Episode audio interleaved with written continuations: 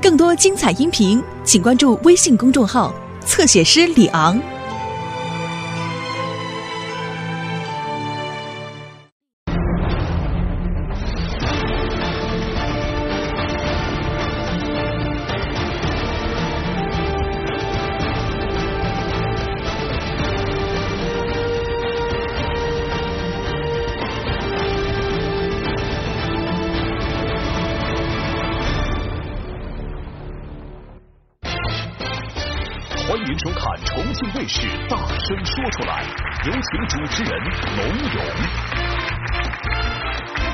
激励沟通，构建和谐，爱要大声说出来。欢迎各位。节目开始为您介绍一下场上四位嘉宾：百合网首席情感专家周晓鹏小姐，欢迎您；北京电视台著名节目主持人吴冰小姐，欢迎您；情感专家夏东豪先生，欢迎您。还有我们大声说出来，情感导师涂磊老师，欢迎您。接下来看看这一对倾诉人，他们遇到了什么样的状况？通过短片来了解一下压力倾诉。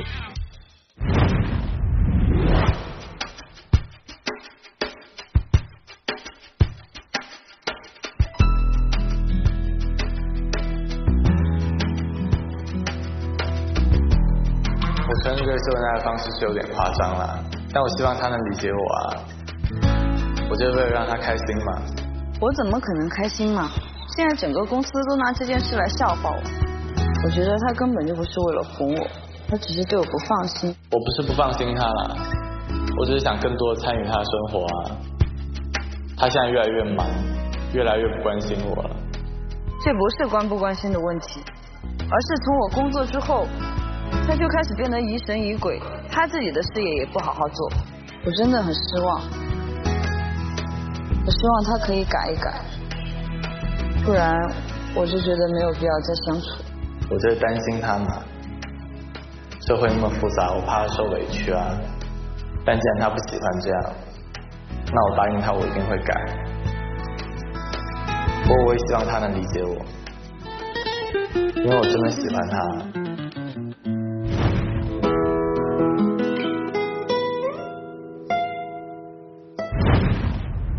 到底问题出在什么地方呢？我们有请两位倾诉人上场来告诉我们。有请。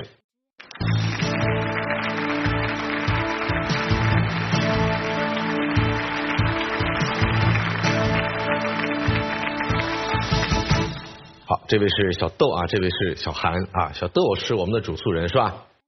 好，最近发生了什么样的事情？嗯，其实我觉得也没有发生什么事情啊。嗯，就是情人节那天，我本来想给他一个惊喜。你那是惊喜吗？你那根本就是幼稚，好吧？呃，是这样的，嗯就是之前那个情人节嘛，二月十四号，然后本来白天的时候我们就说好了，因为我们那段那段时间我们公司比较忙嘛，都要加班，然后大概到了晚上七八点的时候，然后当时公司就突然停电了。我们大家都不知道怎么回事，当时有一些同事呃文件还没有保存，然后都在抱怨，然后突然我们就听到门外有人在唱《月亮代表我的心》，然后我一听见那个声音，我就觉得是他，然后我就赶紧跑出去，我怕同事看到嘛。他还带了两个朋友，然后左边一个拿拿着吉他在给他伴奏，右边一个拿着一个很大的那个心形的蜡烛，然后他就拿着一捧花。然后看到我之后，一脸笑意的跟我说：“宝贝，情人节快乐！”我当时都无语了，我。你不感到很温暖吗？但是你不觉得这样也不考虑一下后果？而且我们现在都是成年人了，嗯这种恋爱方式我觉得只适合高中生或者是在校的大学生吧。所以说你幼稚啊，幼稚吗？承认可能会有一点啊，嗯，当初是怎么想的这一招的？我也不知道怎么想的，就觉得他好像越来越不关心我了，然后就想挽回一下嘛，嗯，想给他制制造一点惊喜。小韩来说说看，除了这件事情之外，还有哪些事情让你觉得特别恼火、特别麻烦？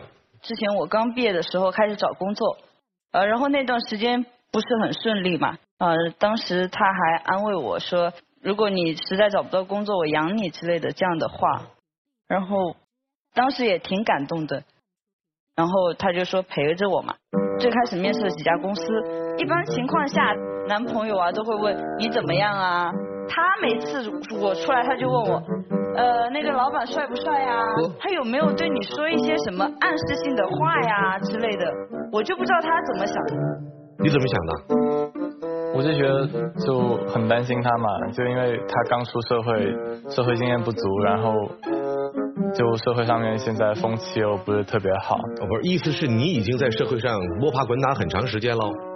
呃，我比他早工作两年。他其实是根本就不相信我。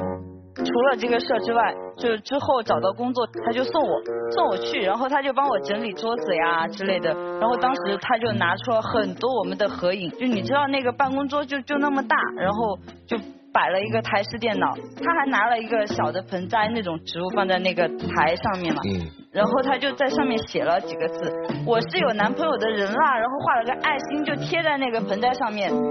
没有啦，就我当时就觉得。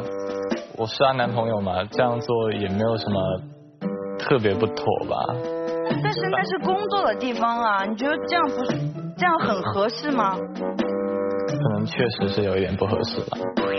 小韩，实际上这件事情对你有没有影响？同事怎么看这件事情？我觉得肯定有影响啊，他们觉得哎，你来工作你干嘛呀？摆那么多，谁没个男朋友啊？人家就这样的感觉啊。但他其实就是就是想监视我，我觉得。就是包括那之后嘛，不是实习了之后就转正了嘛。当时大家同事之间还是关系就稳定了，然后大家就提出去庆祝嘛。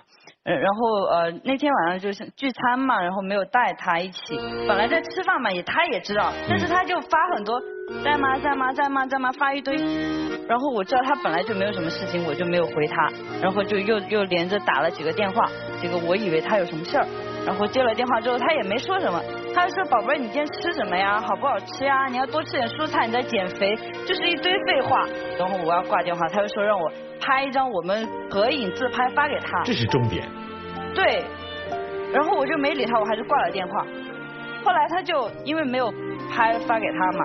他就经常啊有时间的时候，我下班的时候他就来接我，然后同时他也给我的同事带很多呃零食啊或者吃的这些东西，然后顺便就把他们的微信都加了。嗯，没有啦，因为他工作那么长时间，我想要了解他工作生活啊，就关心他在单位跟同事关系处的好不好啊。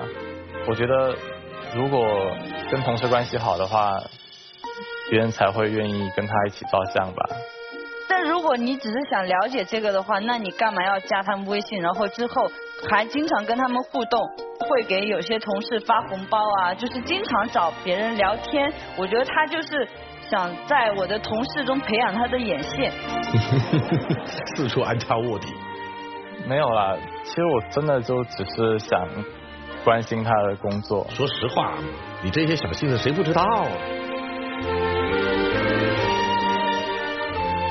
我想看，就周围有没有人对他有意思啊？那跟其他他的同事加微信啊，甚至给其他同事发红包，你又是基于什么样的考虑？就是想了解一下他工作的环境，你觉得呢？还是他不相信我呀？我不知道为什么他现在这个样子。就除了这件事之外，也还有其他的一些。我只是想更多融进你的生活圈而已啊。那你觉得这个效果明显吗？这个作用有用吗？没什么作用，就还是男生喜欢他。男生应该不会喜欢他了吧？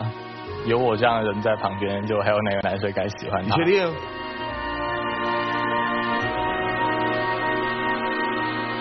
我不知道。所以你心里发慌、发毛？对。那既然这么漂亮的女朋友。为什么当初你在追她的时候没有感觉到未来会有这么大的压力啊？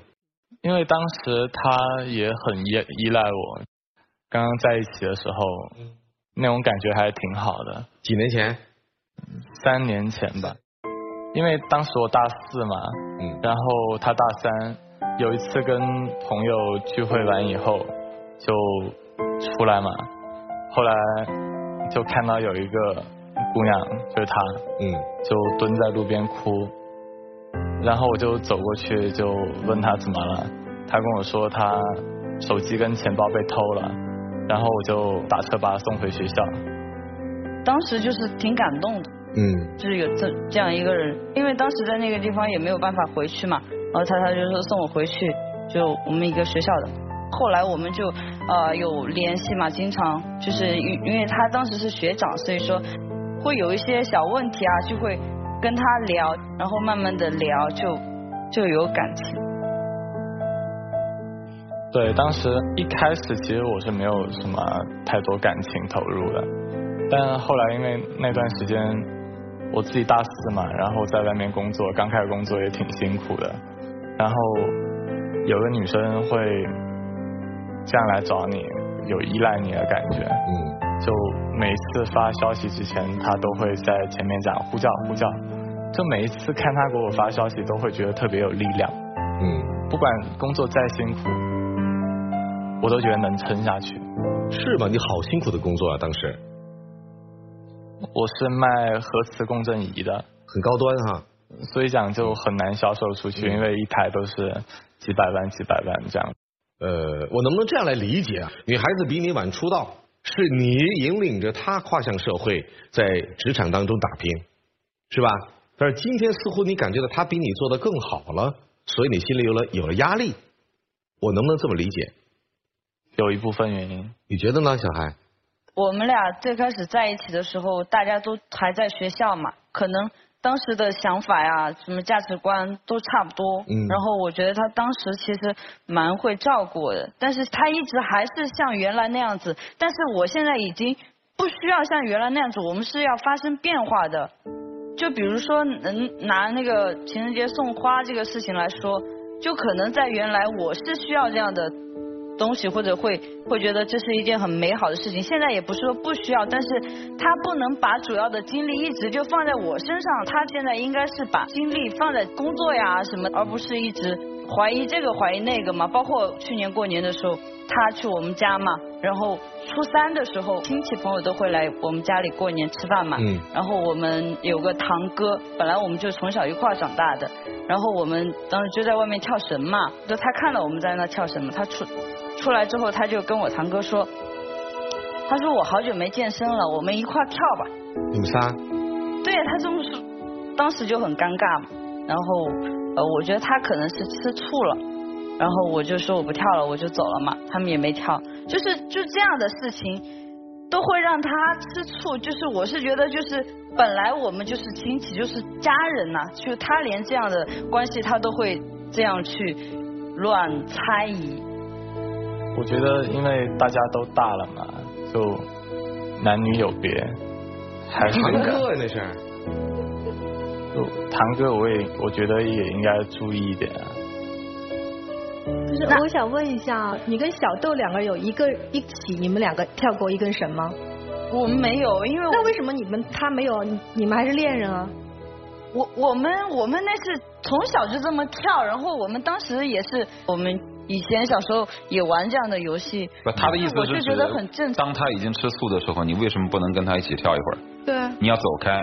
我觉得他这么这么直接过去这样子说话，我就觉得这整个气氛很尴尬。直白的说一点，你从到现在开始是不是有点烦他了？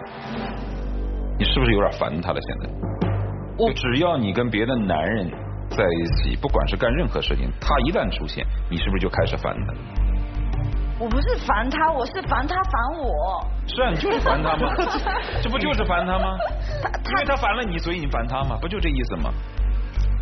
你现在看见他，你还是眉头紧锁的嘛，你就是烦他嘛。可是你还爱他吗？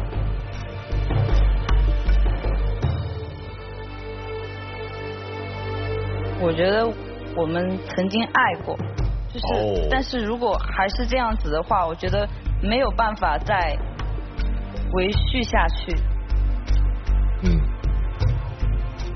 我真的很喜欢你，我确实做了很多过分的事情，但我希望你能再给我一次机会。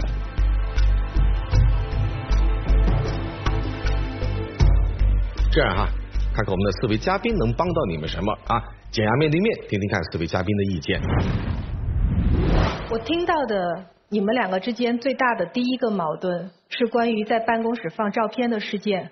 在我的印象当中，我身边包括也有一些高管，他们的办公室会放家人的照片，因为他们会认为家人能带给他们动力。但是你的话是说，你办公室放我们两个的照片，你不觉得我会被同事笑话吗？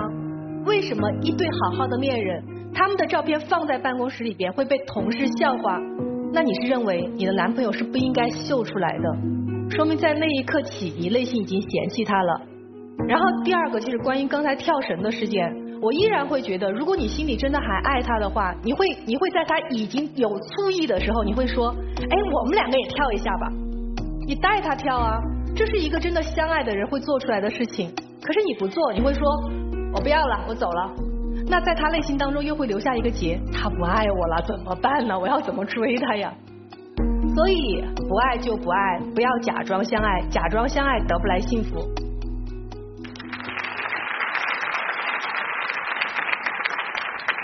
在刚才听你们的故事的时候，我觉得有两点感受哈。第一点呢，就是你们双方对于领地的认同感是不一致的。女孩子认为。我自己的领地是我的，跟你没关系。你侵占了我的领地，但是男孩子一直觉得你的什么都是我的，所以你们两个对双方共有的这一部分的经营不够，对于领地的认同感不强，所以你们才会用各自的方式去保护自己的领地。第二个就是你所设立的这些屏障都是表面的屏障，你真正设置的屏障是你们两个如果相爱。就足够了。你们两个上大学的时候为什么可以那么好？是因为你们在对方的心中，你们两个的心是满的。但是现在你们的心是不满的，所以就造成了你所设置的一切屏障都成了一个幻影。你设置的是表面的屏障，而不是心理的屏障。如果你们两个还在对方心里是满的，你表面设置这些东西都是没有用的。所以我更希望，不管你们两个好也好，分手也好。都无所谓，这个结果不重要，重要的是你们两个在这段经历当中都能够长大。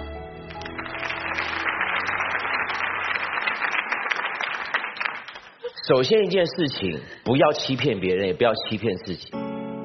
问你说有没有怀疑他，有没有不信任他？有就有，没有就没有。你骗人干嘛呢？我是担心他，我是为他好啊，他经验不足啊。我我再问你一遍，你是不是不信任他？怀疑？是是 OK。人家说爱情是要经营的，经营的当然如果对方有问题是可以去改变，但更重要是要看到自己的问题，先改变自己。有的时候改变自己，问题就解决了。如果你能化除你的这种不安全感、怀疑感的话，然后给他一个相应的好的态度的话，你们现在会很甜蜜的在一起，你信不信？你要不要这样的结果？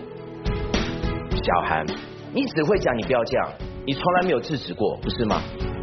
你不要放照片，然后其实你还是让他放，你永远一直让他犯错，你自己没有没有说今天就拿下来，我不要放，你没有跟他说你再做一次我就分手，没有，你就一直累积到第十次，然后现在说我要跟你分手。了，就好像今天小孩子十次不教育，到第十次说我不要你这个孩子，你看你现在太幼稚了，你太不成熟了，你也没想过这是被你教育出来。的。如果你再用这样的态度去面对爱情的话，你不会拥有幸福的爱情。虽然你要改变经营感情的能力，而不是永远就是认为错人是错的。OK？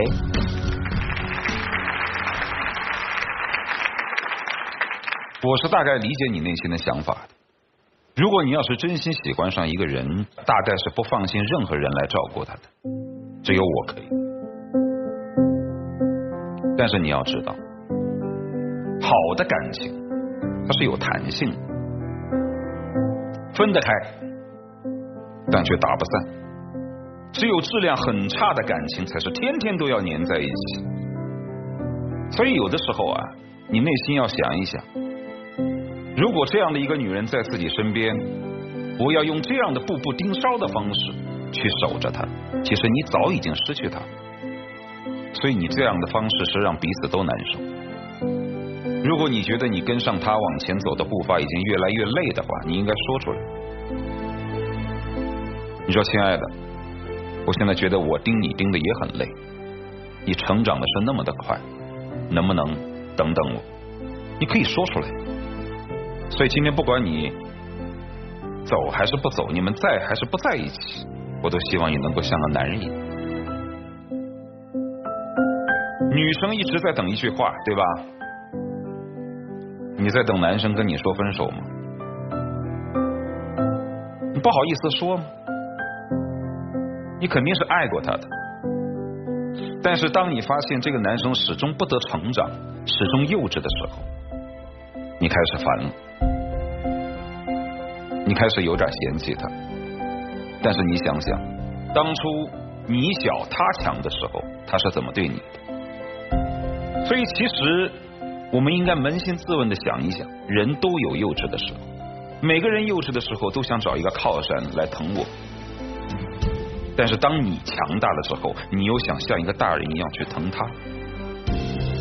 这就好比说，我们小的时候总觉得父母要疼我，但我们大了之后，我们觉得父母没有我们想象的那么强大，我们又会去疼父母。这是真实的爱，但是你对他不是这样的爱。所以为什么要等他说分手？不想在一起了就明说嘛。未经失意不懂人生。未经失恋不懂爱情，也许他的成长就是从你说分手开始。到那个时候，反而你成为他成长路上的有助于他的真正的一个难以忘怀的女人。至少你透露出了你的一份真诚。所以我送你们两两人一人一句话：对于男生来说，男人与女人之间再怎么相爱。他不可能好的像一个人，他始终是两个独立的个体。你将来即便不跟他在一起，跟别的女生在一起，你也要清楚，那就是彼此尊重对方是一个个体独立的存在。这种尊重不光是人格上的尊重，还有生活习性和社交距离的尊重。贴得越越近，爱的越窒息，只能逼走对方。而对于女生说，我就希望你今天能够忠诚于自己的内心。该说分手就分手，也许成长从今天开始，就这样。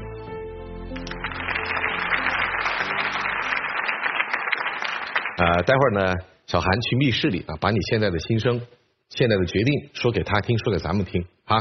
同样的，小豆在大声台上大声说出来，好吧？来，先请小韩去密室里啊，请来吧，小豆，请登上大声台，大声说出来。牵住你的手，不再放开，让我陪你走下去，哭了相伴，感谢你让我领悟，让我大声说出来。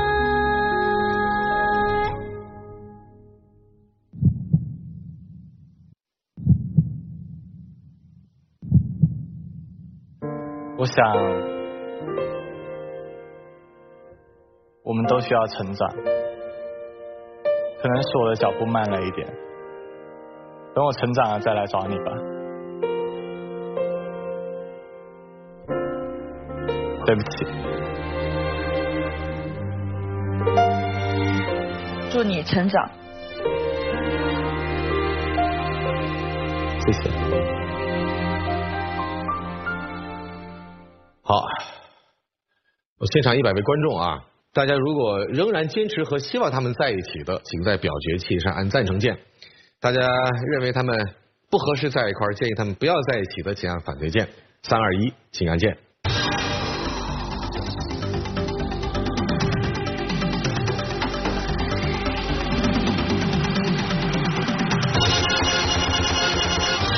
现在还是百分之二十的观众支持你们在一起。那最终你们自己怎么选择？有一个环节，待会儿会为小豆升起选择柱啊。面对选择柱呢，你有两个选择：第一，你仍然要坚持想和小韩在一起呢，摁下这个红色按钮，那密室门会打开啊。小韩会不会从密室中出来呢？那也是一个悬念。反过来讲，你们都想选择各自去成熟，那请你就转身离开，明白吗？好，请为小豆升起选择柱。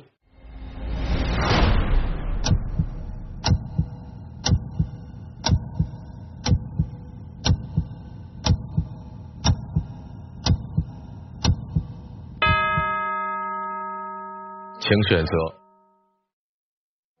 我们的爱走到了今天。劝和劝分不是今天的重点希望他们成长才是我们节目的初衷。所以希望打今儿开始是他们走向更成熟的一个人生阶段的开始。祝福他们两位。刚刚听了所有嘉宾老师的话我觉得我们应该分开一段时间，彼此都冷静一下。祝他幸福。首先为您介绍一下场上四位嘉宾啊，电视主播柴子路小姐，欢迎你；情感作家苏秦老师，欢迎你；心理专家夏东豪老师，欢迎你；还有我们大声说出来情感导师涂磊老师，欢迎您。接下来我们认识这一对倾诉人，他们的压力是什么？通过短片来了解一下压力倾诉。我们俩在一块儿也就两年多，但是分分合合已经上百次了，每次都是我主动去找他，把他求回来。但是这一次，我觉得他是真的要跟我分手了。其实我觉得我们俩之间也没有太大的矛盾，就是他平时太能作，没事就耍点小脾气。他还有脸说我作，他怎么不想想自己多小心眼儿？天天把我管得死死的，我真的再也受不了了。他应该知道，我管他是因为我在乎他，想保护他。再说这两年我们不都是这样过来的吗？所以我希望这一次他也不是真的要和我分手。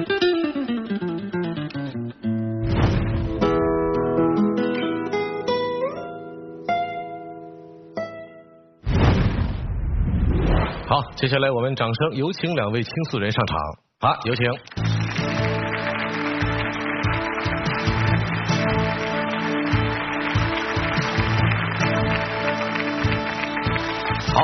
这位是小张啊，这位是小秦啊，这个小张个儿很高啊，压力了啊，事情是怎么个情况？来跟我们说说看。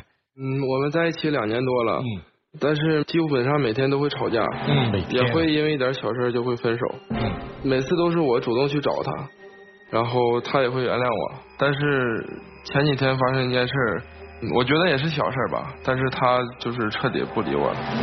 我觉得那不算小事了，就是因为我家是山东的，然后他家是大庆的，嗯，然后我们都在哈尔滨上学，就是我发小来哈尔滨，那很正常啊，就是大家吃个饭，他正好回大庆办事儿，然后正常如果他在的话，我们可以一起啊，他没在，嗯，然后跟他说了，他就不高兴了，因为他觉得有男生，他觉得发小有那个青梅竹马的意思，对。是因为我回大庆之前他都没说，我刚到大庆他就他就跟我说的那人也刚给我打电话呀，你怎么不想这些呢？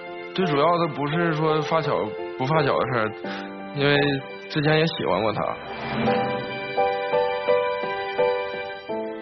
我们八点到了饭店，到了饭店之后他就给我打电话，就是问我你在哪儿呢？我不让你去，你为啥还去啊？八点半刚开始吃，他说你半个小时该吃完了吧，赶紧给我回家。我发小在旁边都能听到电话里的声音，你不觉得我很尴尬吗？我就是特意给他听的。你非让别人觉得你特别小心眼吗？你也非让别人觉得你女朋友就那么被管着吗？有面子吗？我觉得我是因为在乎你才管你。我觉得不是在乎，你觉得是什么？我觉得他太极致了，这种小心眼儿就让人觉得特别压抑了。而且这还只是所谓导火索事件啊，对像这种情况还有很多。特别多。嗯，他还总说为什么咱俩处两年了，我连你妈都没见过。因为我们在一起半年的时候，我就带他去见我的家长了，嗯也挺喜欢的。然后一直到现在，我都没有见过他的父母。那你觉得我妈没见过你，为什么对你印象还那么不好呢？你有没有想过你的原因呢？而且每次为什么犯错，你都觉得自己没有错误？我每次都说到，我说你不觉得自己小心眼吗？我觉得我没有啊，就特别坦然。他每次说这话了，我的火就噌就上去了，你知道吗？我真的受不了了，我太压抑了。嗯，我这么做真的就是在乎他不。是你们做了什么事儿吗？都啊，我觉得你像小社区包一样，就说说看你有哪些事。我觉得这两年一直都挺委屈。他特别能作，我俩是一个学校，嗯，他有点事儿他就不让我回去，就是必须要陪到他等到寝室关门。有一天我记得那天是下雨，他把我的外套穿走了，然后我里边就一个半截袖，嗯，他就是不让我走，我还没有带伞，他他最后不是这样的，我觉得，我觉得两个情侣出去嘛，然后一起去门口吃好吃的，然后一起一起逛逛，一起在校园里走，我觉得就是挺浪漫的一件事情。然后也该回去了吧，我我就说，要不咱俩回去吧。就是那种女生那种心理，就是希望你挽留我一下，我就觉得你特别不舍得我，你越不舍得我，我就会越开心嘛。嗯。然后他就什么都不懂，特别木，他说回去吧，就那种。你说回他就回。对啊，就回去了。我因为我是篮球队的，训练完也就七点多，寝室十一点关门，四个小时，就是校园已经被我走了，已经就不受痕迹了。然后他还不让我走，嗯，最可气的就是他把我的衣服踩了两脚扔在垃圾箱里了。怎么会踩衣服毛了？对，因为他不让我走。走吧，不开心了。我说你走吧，我不不处了。那你倒是挽留我一下呀！我不，我都跟你说分手了，你就那你说我走了，你把衣服给我。那我当时特别来气啊，我就把衣服脱了，我就咔咔踩两脚，我就扔垃圾箱里了。我就是发脾气了嘛。然后每次回去都是公寓楼的阿姨都问我，你为什么每天都回来这么晚？嗯，还以为我去兼职，其实我都心里话都没说出来，我就是被他管的不我觉得两个人在一起不应该腻着吗？不然你为什么要跟我在一起啊？我觉得两个人在一起是开心的，我觉得现在好像我跟你在一起是求着你啊。他还是说什么打篮球，我那个时候我就觉得跟他在一起，我们俩每天吃啊吃啊很胖。他有时间打篮球，那我没有时间运动啊！我想办张健身卡，他不让啊，他觉得健身房全是男生。而我妈都同意了，我妈花钱给我办，结果我就偷摸去了一次，被他发现了，就是他无时无刻都要跟我视频，看我在哪儿。被他发现了之后就不行了，那我这张卡就不去了，我就胖着。那我胖着也行，那你别嫌我胖啊！有嫌过吗？他嫌，他天天说我，就这来重庆，我们要是一起往那边走，就说。哎呀，重庆的女生真瘦啊，真好看。我觉得这就是开玩笑嘛，情侣之间。一遍是开玩笑，两遍是开玩笑，三遍四遍就不是。那我也没有真的嫌弃你。还有什么样的冤屈？我来说一下。啊，你也有冤屈啊。我来说一下，就是为什么我妈妈对他印象不好。对。就是我们那放假嘛，他要回他家，我当然也要回山东过年了。然后每天吧，晚上他都让我跟我妈一起照张相给他发过去，就是无论我去哪儿都要视频看我在哪儿，一个小时一次，就这样。然后有一天，我家就是店里头对面有一家鞋店促销，去了之后发现没有什么东西嘛，然后他说你在哪儿呢？你给我照张照片。然后我就特美，还还在那笑呢，就给他拍了一张照片。然后他就说你不就去对面吗？你为什么还要背个包呢？他说。你那个，你把那个包打开给我照一照，你不觉得很莫名其妙吗？我就觉得是不是神经病啊，疯了吗？还要看我包里有什么？我就跟我妈说了，我妈说你是奴隶吗？你要天天被这么管着？我天天搂着我妈照相，我妈都不乐意了。你觉得我心里会怎么想？我觉得当时是因为因为咱俩刚在一起没多久，而且还有一件事特别让我生气。嗯。因为那时候他是接那种活动嘛，因为大学生像模特一样的，哦，然后比较远，但是打车的话都是可以报的，他没有，他是坐着他们那个老板的车一起回来的，当时他还不知道我在那接他。什么时候说打车可以报了？就正常的价格，然后回来的时候也不是只送了我一个人，是我们四个女孩，我们去就一个年会嘛，颁奖那种。然后正好也挺晚的，然后老板也就是心情好的，然后寻思给我们送回去。正好我家是最远的一个，然后最后一个送的我，他就觉得，哦，老板把我送回来了，我觉得特委屈，你知道吗？就是被他想的特别不好。那既然你觉得我是一个不好的女孩，你为什么还要跟我处呢？因为我不喜欢让他太多的接触外面，我觉得我接触的比较多。然后我高中总跟着球队出去打球，嗯，然后各地的都走。而且当时也有也有点叛逆，跟着一帮社会上的去酒吧，还有酒吧那个事儿。他有一次，我给他怎么打电话他都不回来，就要跟着他朋友去酒吧。嗯，说没去过。因为我家里管的比较严，就是我从来都没去过酒吧。那上大学了嘛，然后正好我朋友开了酒吧，然后就觉得好奇，然后去看看，而且全都是女生，一个男生都没有。整个酒吧呀？那不是，对嘛酒吧里有别的男生，但是我就坐在那个小旮旯里，我也不。因为我觉得我是男生嘛，可能说酒吧那些男生想什么，可能我比他清楚，所以说我不建议他去。嗯，但是他就跟我生气了，然后我为什么生。气啊？你就一直打电话催，你马上给我走，马上给我走，你来了一分钟你就要走，你总要给人点面子吧？你以后还处不处朋友啊？他特别不喜欢我那朋友，他让我说以后那种朋友你都不需要再跟他相处了，特别决绝，一点商量的余地都没有。你有好的朋友，为什么我让你跟他们接触？那我觉得人家也不是不好啊，人就接触那样的环境，人也不是个坏人啊。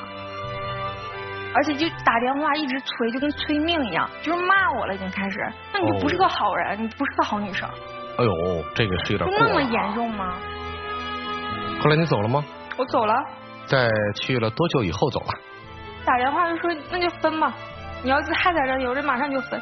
嗯，我还能有什么心情在这待着？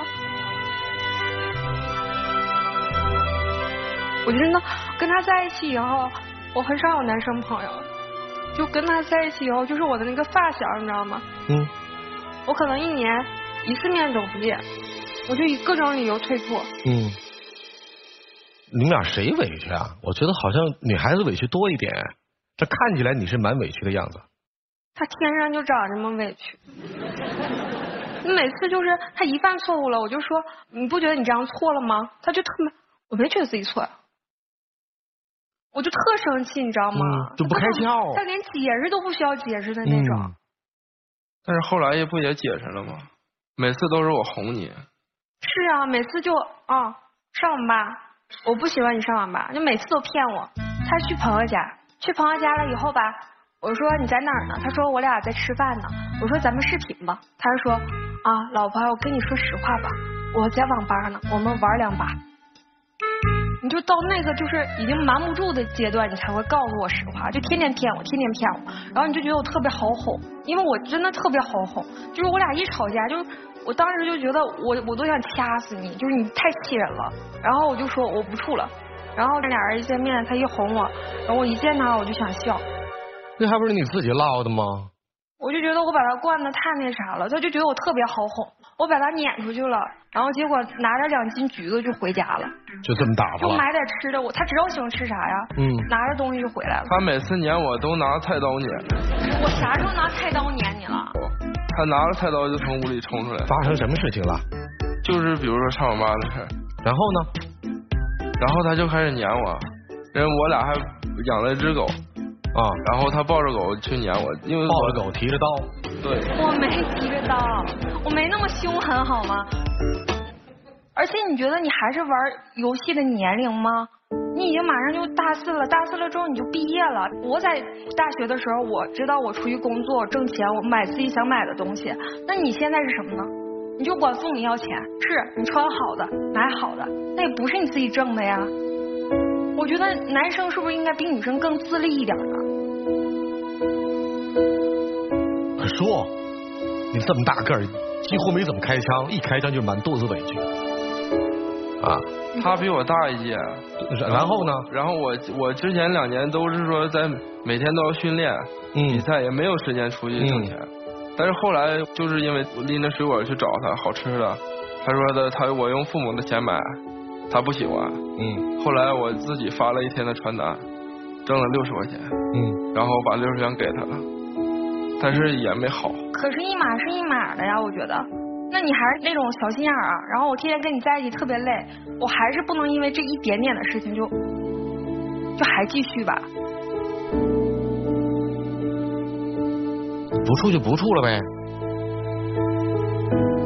怎么屡次三番你都还要就是跟他在一起？我每次就特别好哄嘛，就是我爸妈分开嘛，嗯然后我特别依赖他，嗯，不吵架的时候我俩特别好，特别开心。那就说点开心的事情呗。就是他对我的狗特别好，哦，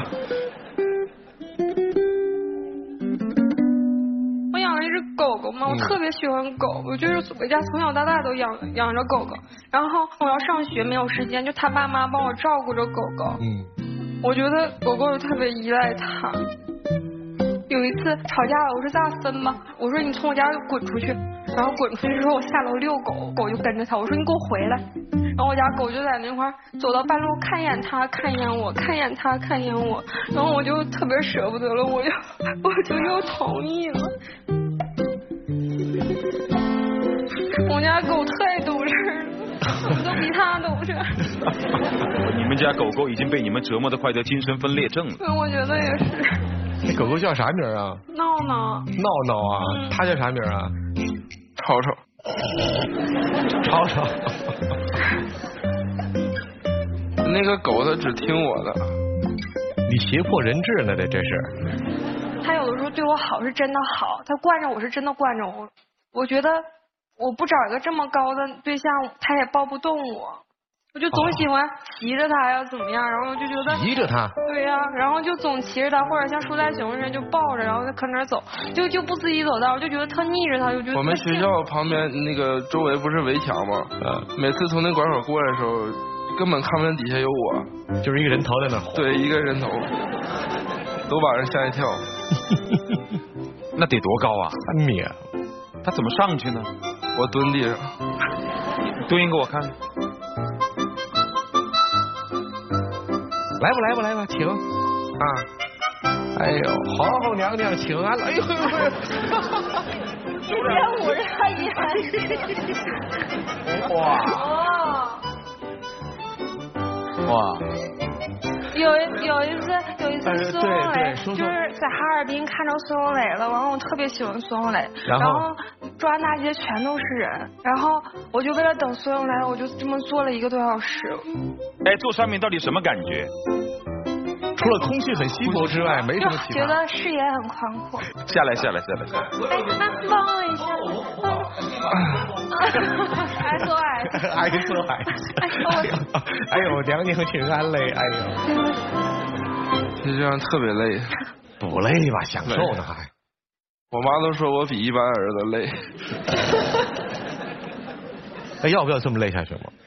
不是说白了就是要不分手呗？分不开。为啥分不开？我觉得分不开。还有一辈子骑在那头上，你怎么着呢？这是？那也没事。这是你说的哈？我说的。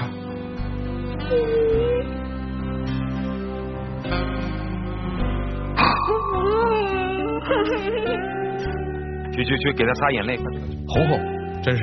有点有点像爱丢人。来，这里有纸，小伙子过来。哎，谢老师，省着点用啊。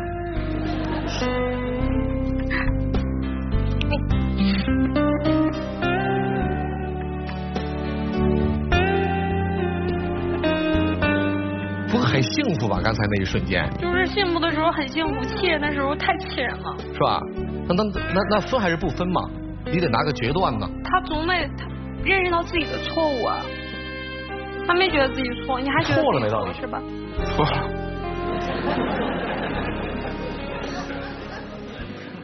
好，那这么着，这么着，其实又来跑来秀恩爱，来姐牙面对面听听看四位嘉宾的意见。首先呢，我肯定觉得这男生太没有安全感了。不是有人比喻过吗？两个人在一起就像